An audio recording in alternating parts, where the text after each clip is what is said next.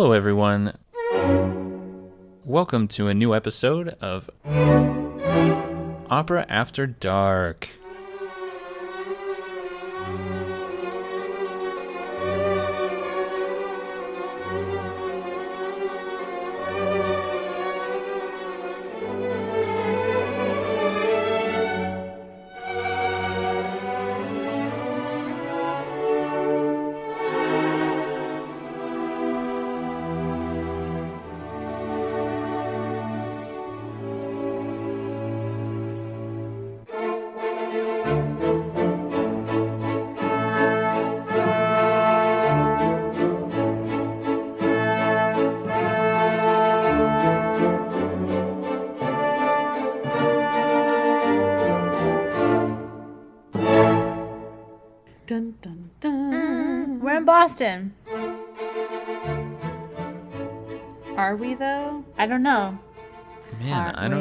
Even know what that reference is. But before we jump too far in, uh, I'm Kyle, I'm Elspeth. I'm Naomi.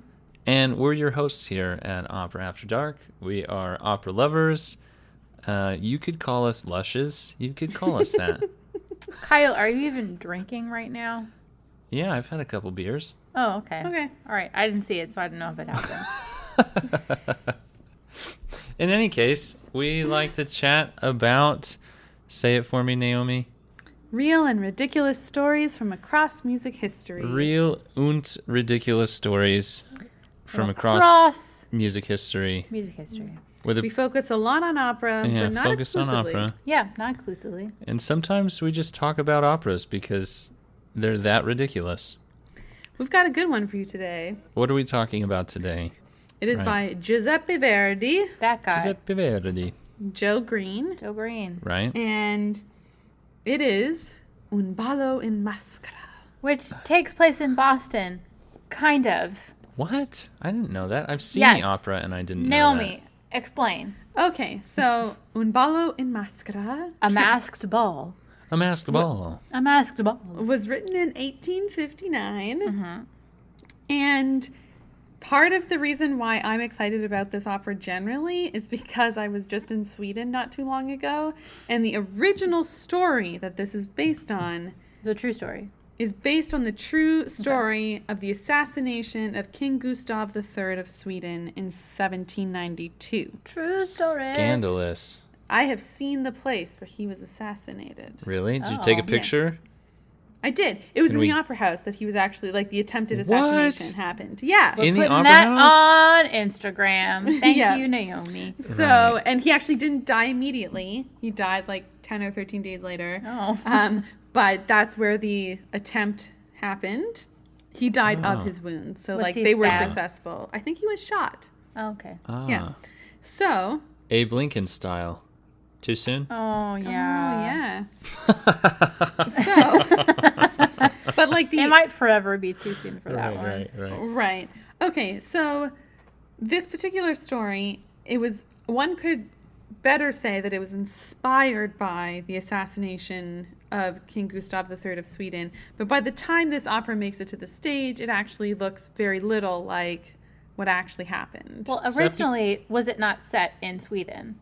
Yes. So what happened was first Is Verdi it the damn is it the damn censors? Is it is it them those guys again? has to do with the censors. Yes. yes. Yeah. Okay, sorry. Okay. Proceed. So, so at first, Verdi got a new commission from the Teatro San Carlo in Naples and in Italy. And he really wanted to set the text of Shakespeare's King Lear because he was a huge Shakespeare fan. He Sure. loved King Lear. Mm-hmm. Um, so he tried to make that work. He couldn't make it work. And so then he was like, you know what? This is not going to work for this commission. So I'm going to change my course and I'm going to consider this libretto that he found or was given by Eugene Scribe and um, somebody, uh, Somma, Antonio Somma. And it actually had been used for another opera by Daniel Auber in 1833 uh, for an opera called Gustave III ou le bal masque, a French one. So they were like, hey, this worked pretty well in French. You should take this and like turn it into an Italian opera. So he does that and he in 1857 decides that he's going to write an opera called Una Vendetta in Domino. Oh. Yeah. And this was originally set in Stockholm in Sweden. And then so he ended up the story that's where the story was set. So he tried to change the setting slightly to Stettin and then from that and then he tried to form a whole libretto around that. And then of course Stutton? Stettin S T E T T I N. Do you know where that is? Like Stutton? No idea. I think they were just looking for like an S town. It's like sort of sounds From like Stockholm, but not Stockholm, Stutton. I would like to hear in a an Italian libretto to hear them say Stockholm. Stockholm. yes, that would be interesting. I Where's think Stettin? It's in Poland. Oh, okay. Ah, okay. Fair so enough. like trans transplant this to Poland, and maybe people won't care so Mm-hmm. much, right? okay. So the libretto for Gustavo III was presented to the censors. The censors didn't like it. They had a lot of objections, and so they went back to the drawing board and they tried to like just change the names of the characters and a little bit of the locale. And so, in, in order to create una vendetta, una vendetta in domino, so they decided to change the name of the king of Sweden to a duke, a duke of Pomerania, and right. then um, the Great dogs Uh, there. right the, the the assassin became Uh. count renato and then they moved it from stockholm to stettin. And then they submitted this to the censors. The censors were not really happy with this. And um, part of the reason was that at first they thought this would be fine. And then in january of 15, 1858 uh, italians attempted to assassinate napoleon who was the emperor at the time napoleon iii Oh. and so, because that happened, it was like, time out, stop. An assassination attempt just happened on the emperor, and you're trying to write an opera about an assassination attempt on a ruler. Right. Let's not Poor do taste. that. Yes. Poor taste. Yeah. So That's the fair. censors block Una Vendetta. And because of this, Verdi is forced to break his contract with the Teatro San Carlo in Naples. And the Teatro San Carlo is so upset about this that they actually try and sue him Oh. Because they're like, you promised us an opera and you're breaking your contract. Right. And then, so he like counter sued them for something else and damages or something. And, but then eventually the, both sides decided that it wasn't worth pursuing this particular thing. Wouldn't that be awkward if, like, I guess they were probably just suing for money. But if Right, the result yeah. of suing each other was like, oh shoot, now we still have to make an opera together. Right. Hmm. Okay. So the legal battle kind of fades away after a couple of months. They decide not to pursue it. And but then Verdi's like, "You know what? There's actually something here and like I don't have to make this opera for San Carlo anymore. I can find someone else who wants to make it." Mm-hmm. So, he approaches the opera house in Rome and they're like, "Yeah, that sounds great. Let's make mm-hmm. this thing."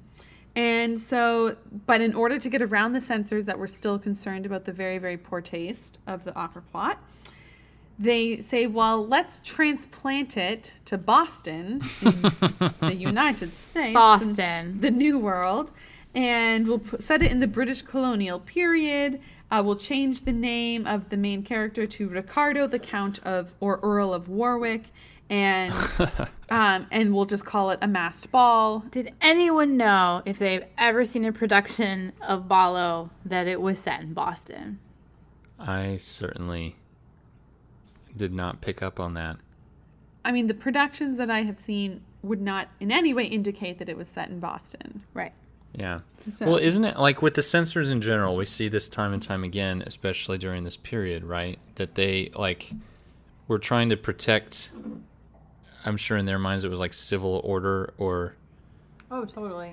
Yeah, I think they held the opinion that like you don't want to show people how to do something that you don't want them to do. Mm-hmm. right, Right. right, right. So you if you don't want people to try and Yes. assassinate their leaders Let's not put it in their in their mind's eye Yes. that this is something that is possible. or or even like show them the manual of how to do it. Right. Right. So Where it's like completely contradictory to how we feel now, where arts are a place where we can like show what seems completely implausible and ridiculous and or right there's there's Yeah. a lot less censorship now than there Mhm. than there ever was. Yeah. Yeah. So it makes its premiere as Un ballo in maschera at the Teatro Apollo in Rome in 1859. It was apparently like an immediate success, blockbuster hit, and then it actually made it to New York just a few years later in 1861, and um, and it traveled all over the place. It was actually a huge part of history at the Metropolitan Opera because in 1955, uh, Marian Anderson sang the role of Ulrika, and she was Ah. the first singer of color. Sorry, the first singer of color to sing on the Met stage. Yep. Nice. In Ballo So- and Maschera. I didn't In, in realize that Ballo was. Maschera as Ulrika, she was not the first performer of color to appear on the Met stage. That was Janet Collins. She was a prima ballerina uh, a few years Ah. before that in a production of Aida. And she was also not the first singer of color to sing in a Met related event. That was Robert McFerrin, who sang on the auditions on the air and won the auditions on the air, which was like a precursor to like the National Council auditions, one could say. Um, but and he actually made his Met debut shortly after Marian Anderson. His contract was already in the works when Marian Anderson got her contract, but just the date of the performance happened that she was earlier in the season than him. Mm-hmm. Very So- interesting. Yeah, so she's the first woman of color to sing on the Met stage. Robert McFerrin was the first male of color to sing on the Met stage or to appear with the company. Because all of this, I believe, was before the new Opera House at Lincoln Center was built. Right, right. So, yeah. yeah. Okay. Generally speaking, this is based on the assassination of Gustav III of Sweden, but there are some fairly uh, fabricated elements of the story. And one that is probably the most debated is that um, in the story, there's like a manufactured love interest for Gustav III's character, Ricardo, and her name is Amelia. And scholars debate a lot about the invention of this role and how Verdi may or may not have subverted or tried to mask or hide or kind of hint at ideas of Gustav III being a homosexual because that was something that um, is still something that is debated today as to whether or not he was or not, or whether he was bisexual or not. And so in the opera, there is a pants role for a female soprano to sing a male role of Oscar. And so apparently, there's some productions that kind of go to town in terms of using that role in the blocking and staging to add like layers that hint at this. So there's one production, I can't remember where it was, where like Ricardo and Oscar are actually having an affair, even though Ricardo is also like in sort of in love with Amelia at the same time.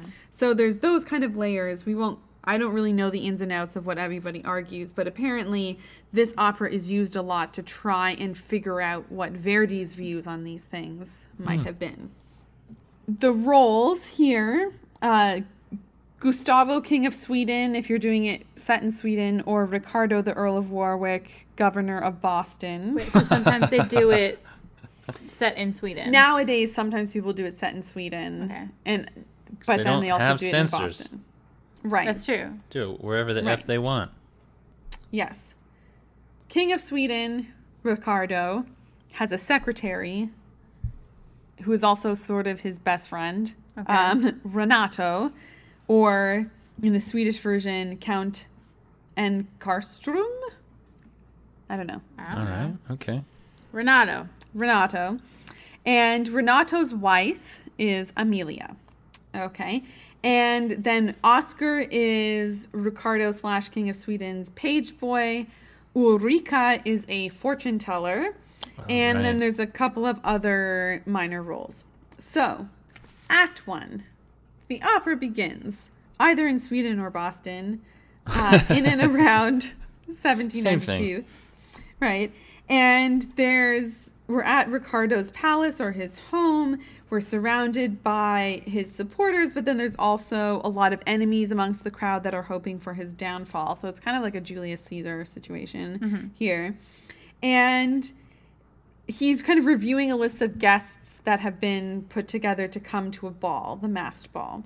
And he's really excited when he hears that Amelia's name is on the list and like why wouldn't she be on the list? She's the wife of his best friend's secretary, Right. Um, Renato, and so he sings this aria all about how excited he is to see her again, and then Renato arrives, husband of Amelia, and he says to the king slash governor that you should be really careful because there's a bunch of people plotting to kill you.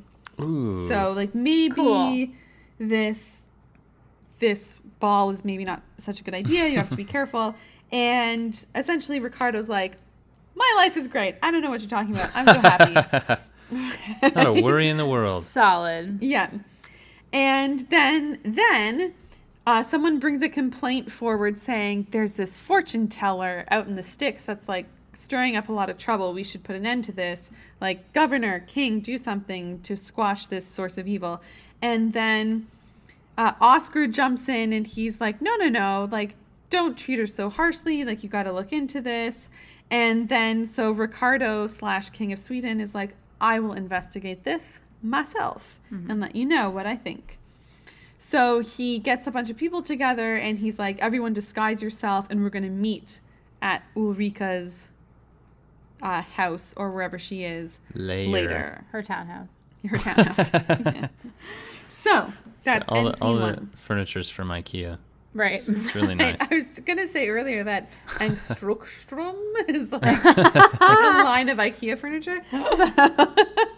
They could do a production of this that is set in an oh IKEA. my that gosh. must have happened. Like that has to have happened by now, I'll right? Look it up. Hasn't haven't I feel like we've talked about a different opera that was set in an IKEA. La IKEA. Finta Giardiniera. It was a Home Depot. Yeah. Oh right, right.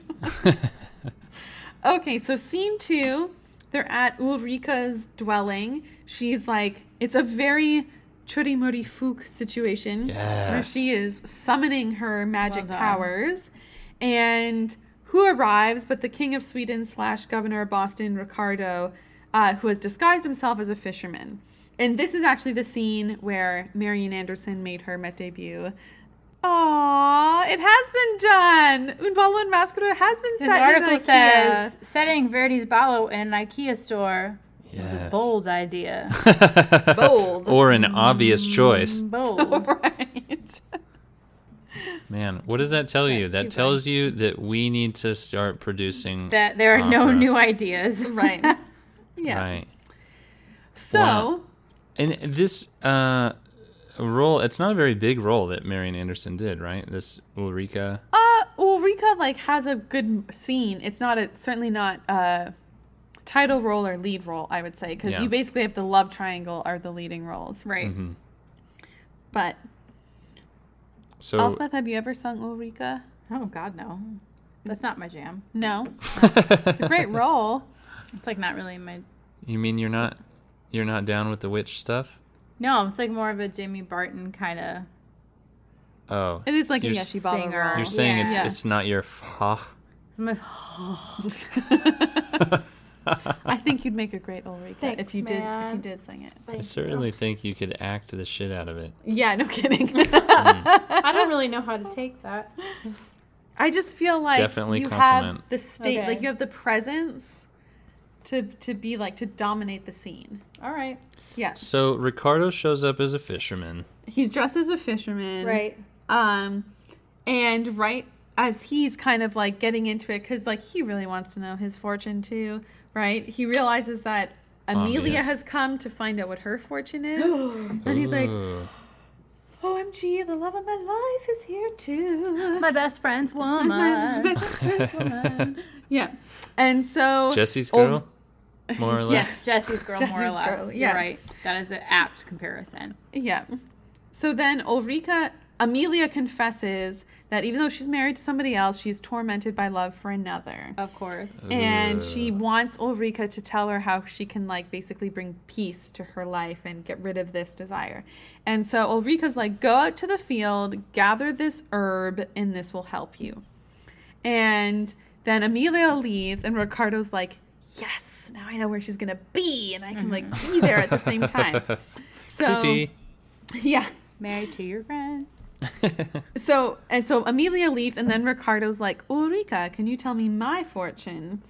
And then Ulrika says to him, the next man to shake your hand will be the man that kills you. Ooh. Dun dun dun. Ominous. And he laughs again. He's like, "My life is He's great." like, oh, you. Oh, you. That's not going to happen. How nice to be that like self-assured. Right, that confident. right. Somebody tells you, like, literally tells you that you're gonna die, and you're like, eh, eh. Right. And then who shows up but Rica- uh, Renato, his best friend, who's like, sorry, I'm late for a disguised rendezvous, but like, I'm here for you, buddy. And they shake hands. And then so the audience is like, mm. But he doesn't. I'm assuming Ricardo in the moment doesn't pay attention to it. I don't think so. And, and Renato obviously doesn't know what's going on. And but then all the people, when they see Renato shake his hand, they're like, Renato's best friends with Gustavo Ricardo. So like he must be Gustavo Ricardo. And the act ends with them being like, All hail Gustavo Ricardo, Mm-hmm. basically. Right? Okay, so end act one Of two. of three. Okay. I don't know why. I always like knowing that going in. I, I just really do. He always likes to know when the end is in sight. So, yes, now we are in the mystical magical field where Amelia is out picking the herbs, mm-hmm. and Ricardo slash Gustavo, King of Sweden, comes upon her and he's like, I'm so in love with you. And she's like, I'm so in love with you too. And they have a moment. They sing together very passionately.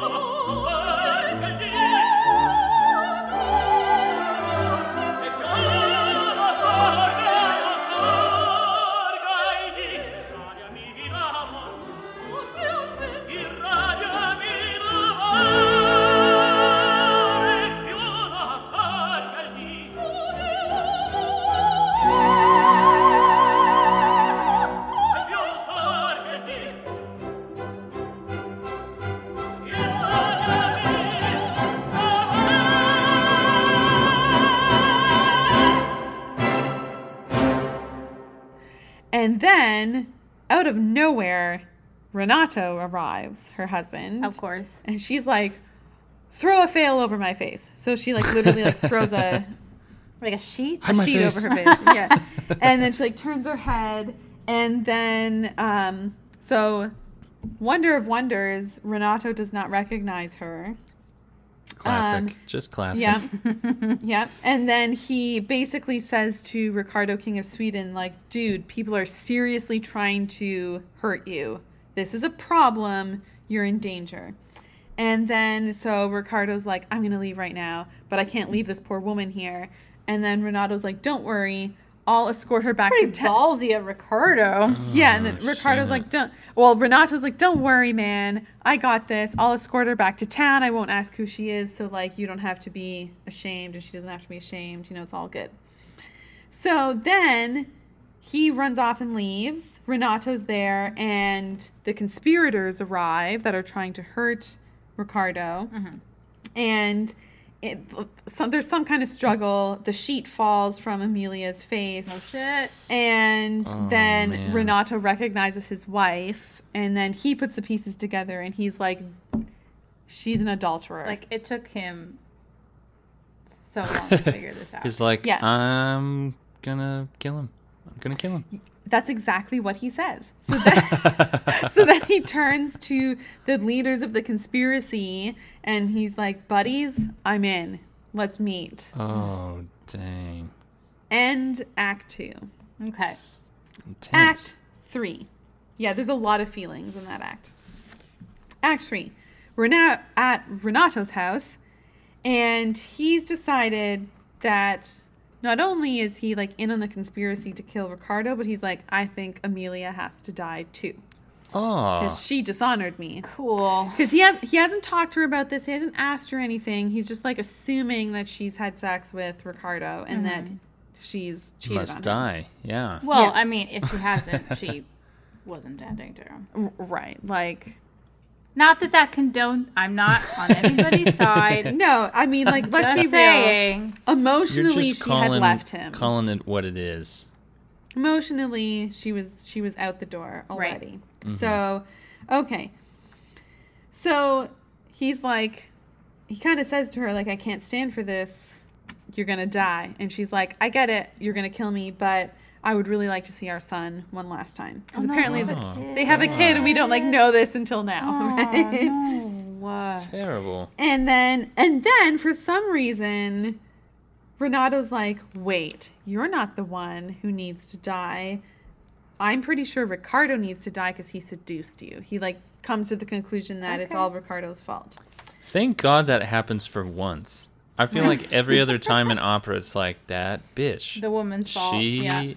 they seduce everyone, and then that's they're dead. So then the conspirators come to his house and and that duet between Renato and Amelia is seriously tense. Mm-hmm. I saw that with Sondra Radvanovsky and Dmitry Hvorostovsky and it was it was amazing. Yeah. Yeah.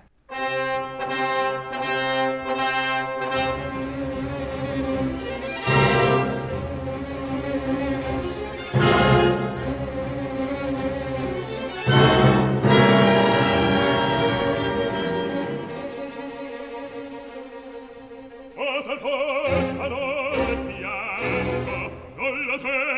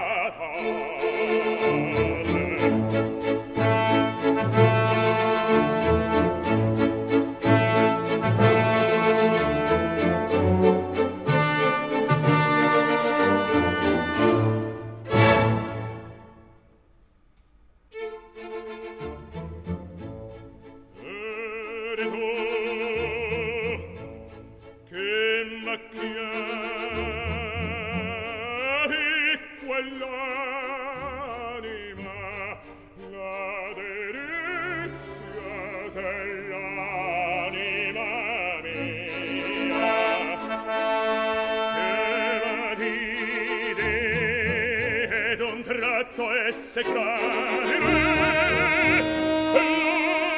l'anime, sois vélé.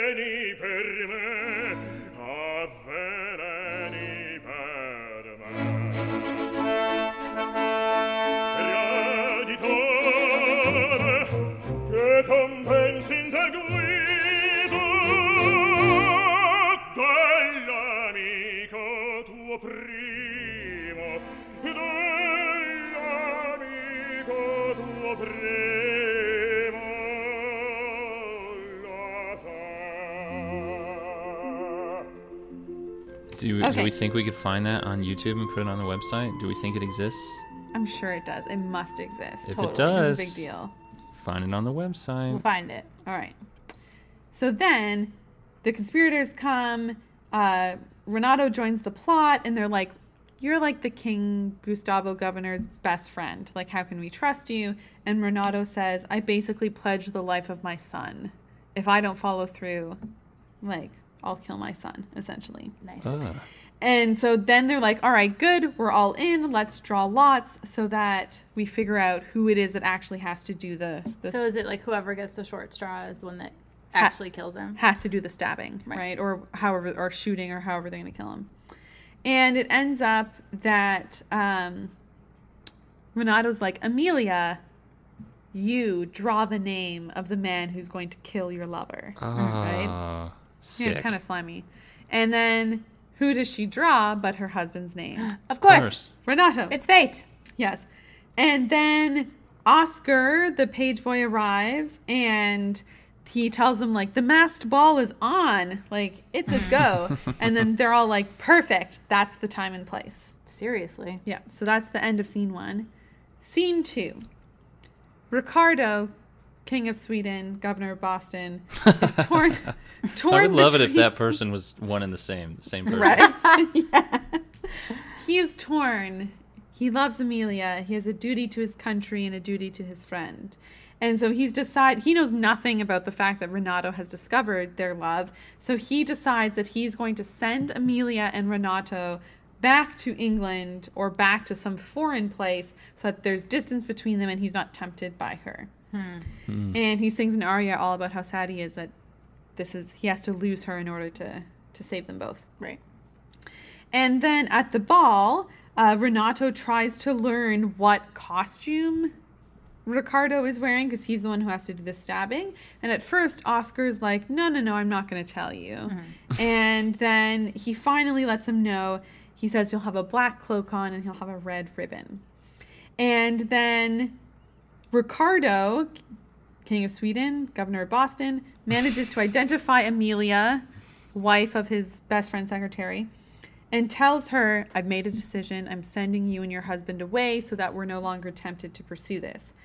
They have like a very tearful goodbye, and as, or they try to have a tearful goodbye. And as this happens, Renato comes up, stabs Ricardo. Oh, Yay! Elspeth. as as he's like bleeding to death in opera nobody dies right away Whatever. right? So he's bleeding to death and ricardo is like i'm gonna confess before i die. I was madly in love with amelia. However amelia never betrayed you. She never broke her marriage vow. Like we didn't sleep together right right? Ah. and then as he's dying, he's like, I forgive you all, all you conspirators. And farewell, my friends. Farewell, my country. And he dies. And then he Dead. dies. I do. He does. I feel like I remember that being a particularly long death sequence. Yeah, like, Like, he's even- stabbed for a long. He's stabbed Even for and he opera, it's like sings and lives for a long time, relatively speaking, after the stabbing. right. It it may as well be hmm. 15 days or whatever it was in the real life. Yeah, exactly. Right. right. I feel like King of Sweden, Governor metaphorically of Boston, 15. is, Boston is a good T-shirt. Yes. Wait, was that oh, uh, King of Sweden, Governor of Boston. Boston. Governor of Boston? Yeah. Sure. Yeah. With some sort of equal sign. Right. I don't know. Yes. I need to find a designer. If you're a designer, give us a shout out. we can do it. so that's Un ballo in maschera. That is in Ball and Mascara. That is how it ends. Intrigue, stabbing, masks. Right. Masks. What more does one need? I feel like masked balls are the worst uh, way to conceal somebody's identity.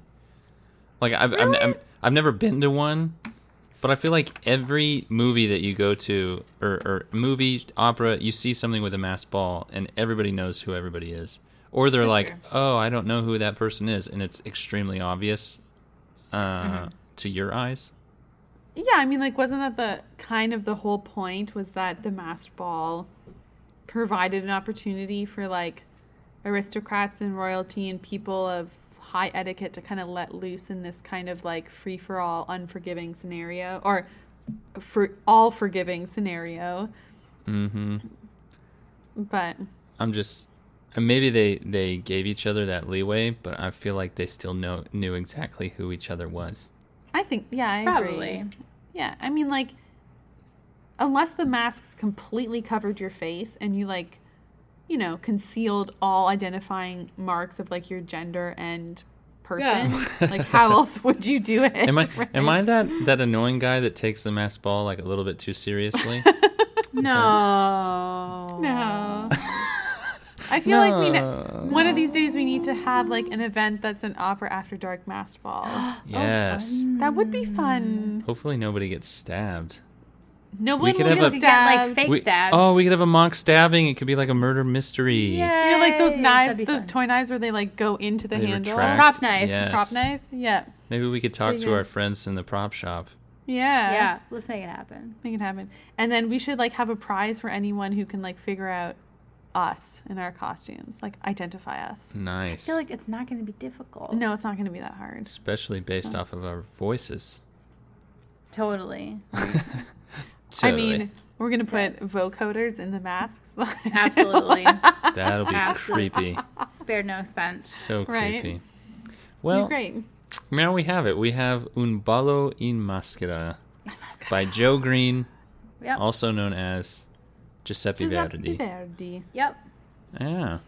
Well, hopefully you all enjoyed that. Hopefully you get to see the opera sometime soon. As Naomi said, it's probably being done somewhere close Where? to you. Yeah, it's Yeah. pretty popular. It's pre- it's pretty popular. So Yeah. I, I it's not up there with like Rigoletto, La Traviata, Il Trovatore, but I feel like it's pretty successful. yeah. Yeah. Well, before mm. we wrap up, uh, I would like to remind everybody to please, please, please go to iTunes or wherever you're listening to this podcast and leave a review, uh, like a really nice one. And be sure to come back next week. We'll have another episode about something. Who knows what? It'll be awesome. Will be. It'll be really good. Something awesome. And in the meantime, I'm Kyle. I'm Naomi. And I'm Elspeth. Bye. Bye. Thanks for listening.